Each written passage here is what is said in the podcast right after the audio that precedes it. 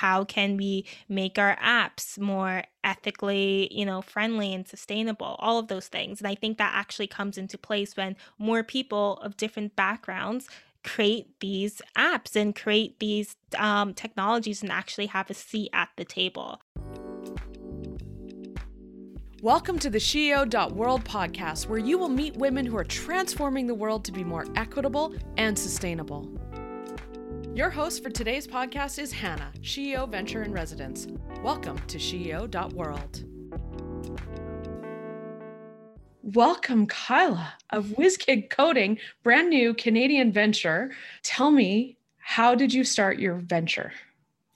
Thank you so much for having me. Well, uh, I started my venture about five years ago, or maybe 2016. Yeah, so about five years ago. Uh, and it really started out of my desire to uh, really prepare kids for the future. Um, and especially every single um, industry that we're in really revolves around technology, depends on technology. Yet so many children did not know how to code. Uh, so when starting my own business WizKid Coding, um, and we teach kids how to code and other digital STEM skills, it really just seemed fitting to start teaching kids to code at a young age. And as I did more research into it, I realized that, you know, coding is just like a language. And yet, so many kids from a young age or even in an older age in their teens are not learning or having the opportunity to learn this skill. And if we all depend on technology, this whole entire world, I never go a day without using technology, but only a small sector of people are the ones creating it. Uh, I didn't just think that was fair. So we started in 2016 uh, and we did a small camp and it was teaching kids the basics of JavaScript and a little bit of app development. And then it's grown so much uh, since then and it has really evol- evolved into something that doesn't just teach kids how to code, but really prepares them for a digitized future. Okay, you touched on something so important that there's very few people that are actually building the technology and at that they're not that diverse. Yeah, either. exactly. But is is that the driver for you? Like it's 5 years ago that it started. How did you just go, "Okay, I'm going to figure out how to teach people how to code?" Yeah. Well, to go back into a little bit more how it started is that uh, I had always wanted to start my own business. And I, uh, the summer before my senior year of university, I had a consulting job. And two weeks before I was supposed to start, they told me uh, they're not hiring interns anymore. So I had to find something to do. And I learned how to code at a young age, um, mostly because I wanted my Tumblr to look cool. Um, you guys might remember what Tumblr is, or maybe Tumblr. Tumblr. yes. Yeah. So I wanted my Tumblr to look cool. And so I started to learn how to code from then. And then uh, that summer, thinking about something to do because I spent, you know, so much time, money, uh, like everything, sacrifice on my education. But if I didn't have a job like the summer before my senior year of university, it would have been nearly impossible to get a job after university. Um, so being somebody who always wanted to start their own business, I started thinking about the things I was uh, like that I valued. And I had started an organization, uh, well, co founded an organization in university, a club that uh, helped get women and minorities jobs after university. Most of them were consulting jobs, but we noticed that there was a massive demand for coding and uh, like uh, jobs in the STEM sector, but there weren't many women and people of color who uh, had those skills just because a lot of people weren't going into that. So that was already all in my mind that summer. And then when it came to start my own business, I was like, well, this is a problem. This is an underserved portion of the market. Let's just go do it. And I wish that w- it was a little bit, you know, not that a better story, but like there was so much more planning and all of that type of stuff headed up for it. But it wasn't. It was just uh, we I decided to do it, and you know I had a great family as a support system and to help me around it. And we went and did my first camp uh, at my family's church at the church that we go to, and we designed the curriculum. We used STEM toys and a whole bunch of other things, and so not surprisingly, but the kids loved it.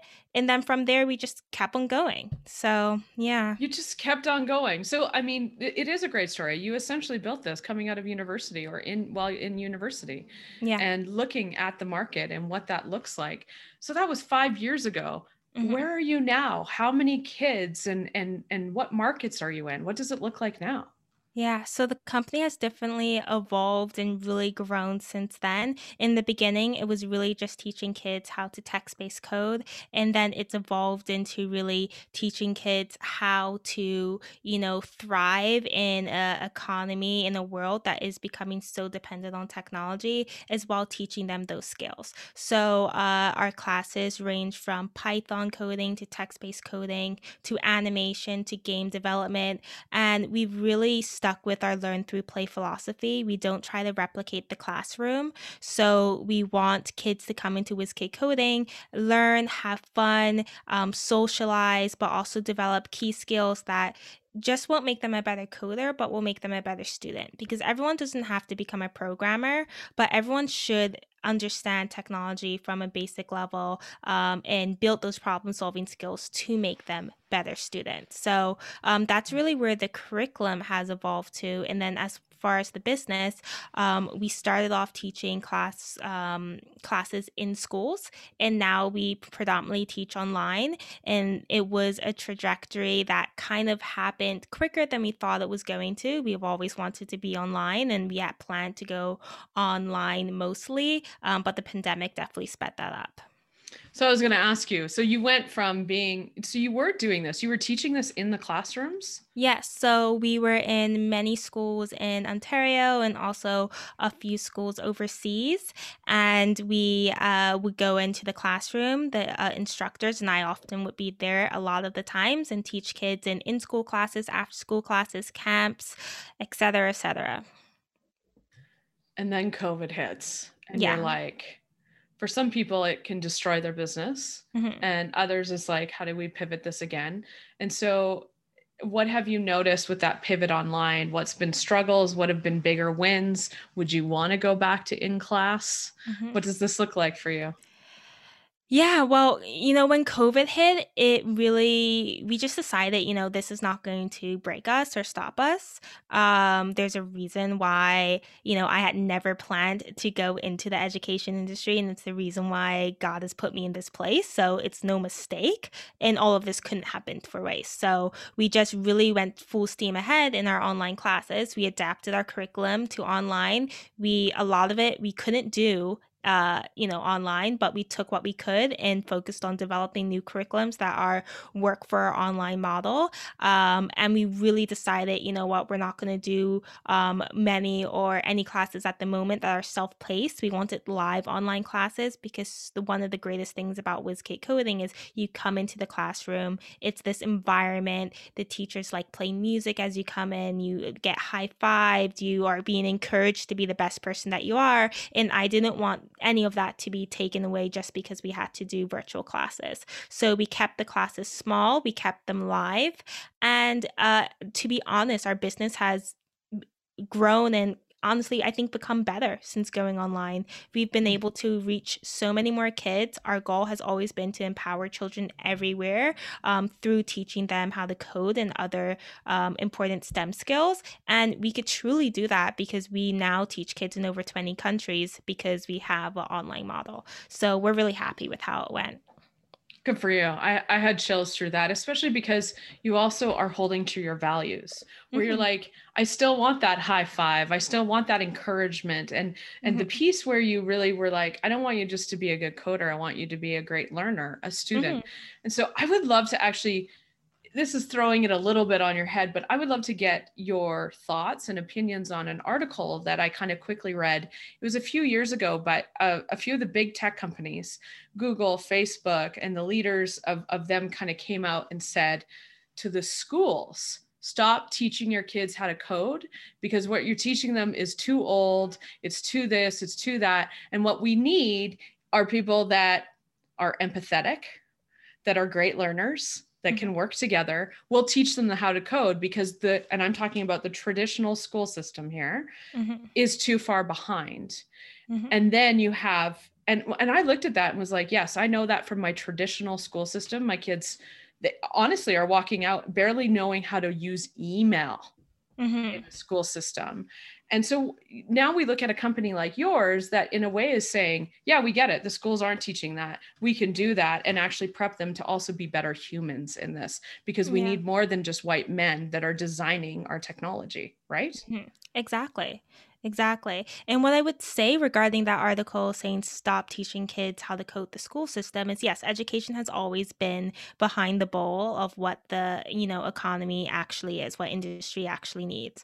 Um, and it's also, we've spoken to people in government about, you know, because they try to integrate coding into the school and it never really works in an effective way because you have a teacher who's teaching 13 other subjects um, technology is always evolving. That's why our curriculum, we have people in our curriculum team, and our curriculum literally changes all the time. We're always adding new courses, taking some out of the um, the shuffle because it's just changing. Um, and as a company, we're able to stay on top of that. But as a school, like school systems, they have so many other things that they are responsible, so many other places that they de- try to develop children. So I understand that sentiment there, but I also um there's like I forget what the um article was, but there's a correlation between those who grew up by computer labs and those who are like the billionaires in these like amazing tech companies, right? Like I think it was Bill Gates or someone from Mac. I forget who it was, but he grew up by like a university that he had access to computer labs. So he was able to learn how to code, be introduced to computers. So I think it's a little too far to say, you know, you just teach them how to be good people because, you know, the other schools are doing that too, but the schools that have money are also teaching them how to, you know, code and all of those other things. And I think there might be um, even creating a more te- like tech inequality by just saying, you know, teach these kids how to be good people. So, yeah. Love that. Yeah, I love that. You are you getting requests from adults? Like I wanted to, I'm a parent and I see the value in this, but are you now at the point where adults are like, hey, I want in on this too? Yeah, absolutely. And we've been at that point like since the beginning. Parents are like, "Oh, like I would love to learn how to code too," or "Oh, I have like a 17-year-old son or daughter. They would love this." Um, and we've really, uh, you know, for the most part, have been focused on our core age group, which is between 7 to 14. And then we started adding the younger kids because we realized, okay, we could teach them key math and STEM and problem solving principles from a young age, um, even before them learning how to read. So we went into that. And that was really and has been really successful. And now we're launching programs for, you know, teenagers in high school and then also those who might want to make a career switch, so pre-employment programs.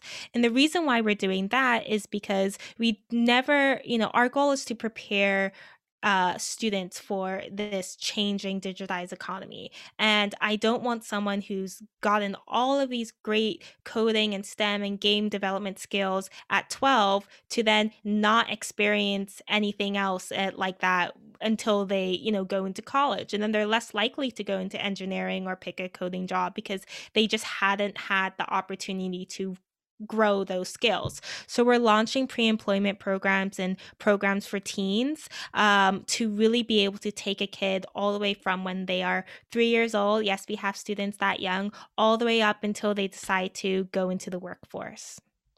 Three years old for real. Are they really learning how to code? Well, you know, when they're that young, reading is a big problem. Like they don't know how to read that well. But you could still learn the principles of coding um, at a young age through symbols, through math, like teaching them about loops and functions with symbols. And you'll be surprised. Like, you know, the, you see kids online that like speak seven different languages and are doing like math, like all of these crazy math equations. And we sometimes we think, oh, that kid is a genius. But it no, that kid just has been exposed to problem solving from a young age and has been taught how to do those amazing things. And any kid could really be like that. I am surprised and I am amazed and I think that's so incredible and I love how you're like this is another language to learn and and Yeah, that's the ages in which to do those types of things. absolutely. I, did I really hear that you're in how many countries now? We're in over 20 countries. Yeah.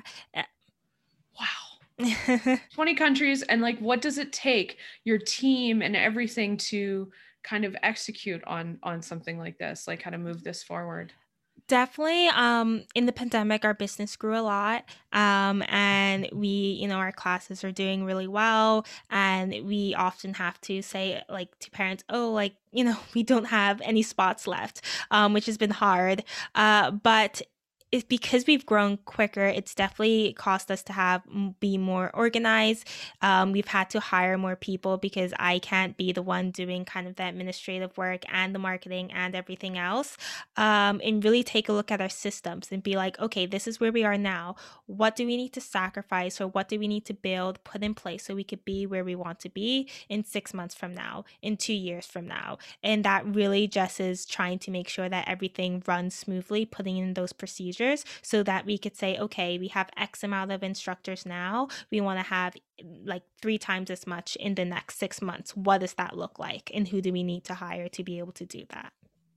And so it's not just like a course where you sign up and then you take it when you want. Like these are live classes, which I actually think is pretty much key in any type of learning is the live pieces. So you're you're not even doing this the lazy way. Yeah. And trust me, it would be really a lot easier if it wasn't live. Like, I think about this, you know, most of the times it runs smoothly, but then I'm like, oh my gosh, if it just wasn't live, I wouldn't like be worried about if this class is happening or not. And I mean, we have ways to check, and the classes, you know, 99% of the time it runs smoothly. Um, but it definitely is like you live with a little bit of sense of anxiety, like, okay, it needs a human to actually execute this class. Um, but it goes goes well, we hire really great um, graduate and like um, senior university students who are computer science students to teach these classes, and they're so committed. And it's great because it's a great job to have as a university um, student, and you know uh, they love it. They're happy. We try to make it a great workspace environment so that you know they want to come to work and they want to inspire the children. That's amazing. What are you seeing in the terms of in your industry? What's the future of coding, the future of tech? What are what are some movers and shakers? Like what are you maybe what you're doing also, but what are you seeing in the industry? What's next? Yeah, you know, it's hard because I like I keep on I like I say tech industry a lot too, but I keep on thinking what industry doesn't involve technology. Um, but yes, it's, it's, I I would I also go back and say, hi, Facebook and Google are actually not tech companies; they're marketing companies because they yeah. make their money by ads. That's a marketing company. Exactly. So I know it's a weird word. I agree yeah. with you. Yes, but I think when it comes to like we could say the tech industry is really you know ethical design. I think people are realizing, uh, you know, that a lot of the apps and just the way they go about their life and the way technology is in their life that this is not healthy um, and they want to figure out ways you know how can we make our apps more ethically you know friendly and sustainable all of those things. And i think that actually comes into place when more people of different backgrounds create these apps and create these um, technologies and actually have a seat at the table. Um, so that's something that I'm really passionate about. Oh, I love that you said that. I had chills, and it was there was an interview that Melinda Gates did, and where they were talking to her about coding and so on. And of course, like everyone's like it, she's not just someone's wife which mm-hmm. she gets a lot like she was engineering and yeah. doing all of these pieces and and they said you know are you so excited about the future of they were talking i think of vr virtual reality and like all the things you do and she actually said no mm-hmm. because mm-hmm. she said the same people are at the table creating this mm-hmm. and so what world do we want to live in we need to have more diversity in the at the table there needs to be mm-hmm. more ethical pieces and like and i was just like oh wow to hear mm-hmm. someone going oh no we're just creating the same stuff all over again who's been in these industries forever and has seen the inequities firsthand mm-hmm. um it, you know i think it's a really important piece and then how do we do it we do it by having companies and funding women like yourself that are already doing this and are creating it. This is how we change that. So thank you for maybe we should be thanking that company that was no longer taking interns. maybe, yeah. I think because here you are. Time. Yeah, if that didn't happen, like I would have been in very happy in probably a consulting job because that's like what I wanted to do before I started my own business. But yeah, it's funny. Life, everything happens for a reason. I strongly believe in that. Yeah. Yes. So do you have, you know, you're you're a younger entrepreneur. You know, mm-hmm. this is a podcast. People can't see you. I can see you. Younger entrepreneur. What advice do you have for other other entrepreneurs? You've been through it. It's been 5 years. What would you what would you say? Um, I would say two things. Like, don't get, I think it's called analysis paralysis, like where you're like, I have to have everything right. I have to have all of these credentials in order to, uh, you know, start something. Like, I was an English major. Like, yes, I learned how to code when I was younger, but like, I, I'm not an engineer. I'm not a computer science student. I am very self taught. Um, I was an English major. I say that again. Like, I wasn't in business or engineer. I was an English major. Um, um, and I did not have any plans to start my business when we started it. Uh, but I just knew it was something that I wanted to do. I didn't have all the answers. And I said, but who actually has all the answers? And went out and did it. And there's some like statistic about how men will go out for jobs that they know they like can do they like know they can do i'm doing air quotes for everyone can't, who can't see me and women go out for jobs that they're like absolutely qualified like they have all of the credentials right um, and i think that stops us especially women it stops us a lot for actually achieving our goals a lot quicker so I always say, like, you know, we, we have the internet, you have two eyes, you could read, um, you could work hard. If you have those things, then you could really accomplish anything that you want to. Yeah, and saying that there's still so many barriers that are out there because we don't oh, have equal access to internet and we don't have all mm-hmm. of these mm-hmm. things. However, this is why we need to be funding and supporting women that are really not just building a business, but building a business that matters, that has heart, that has values, and mm-hmm. uh, is is creating the next world we're going to live in in in tech like yourself. Yeah. So how, you know, kind of wrapping up, uh, what's I know you're a new venture and this year has been so crazy in Canada because we were able to accept all five semifinalists in and what would be kind of yeah what's been your experience like or would you tell other entrepreneurs to apply in your short time with us what's it been like for you yeah, it's been really incredible. I think one of the things that SheEO does really great is they really look at the entrepreneur, they look at the business. Um, they're not oftentimes when you apply to many things, it's like a lot of red tape and a little like like ah got you like trying to like not that they're trying to mess you up but it's like you don't know what this is like but um SheEO's not like that at all.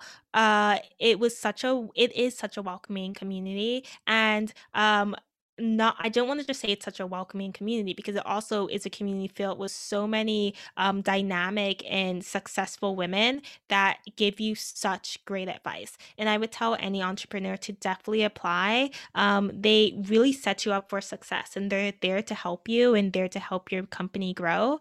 Um, and it's just been such an amazing experience so far.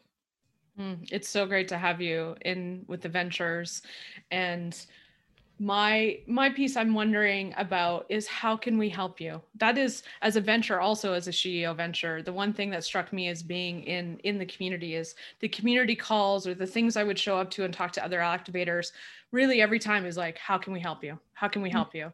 And so to anyone listening to this podcast how can we help you? How do we get involved in your company? What what do you need? Yeah.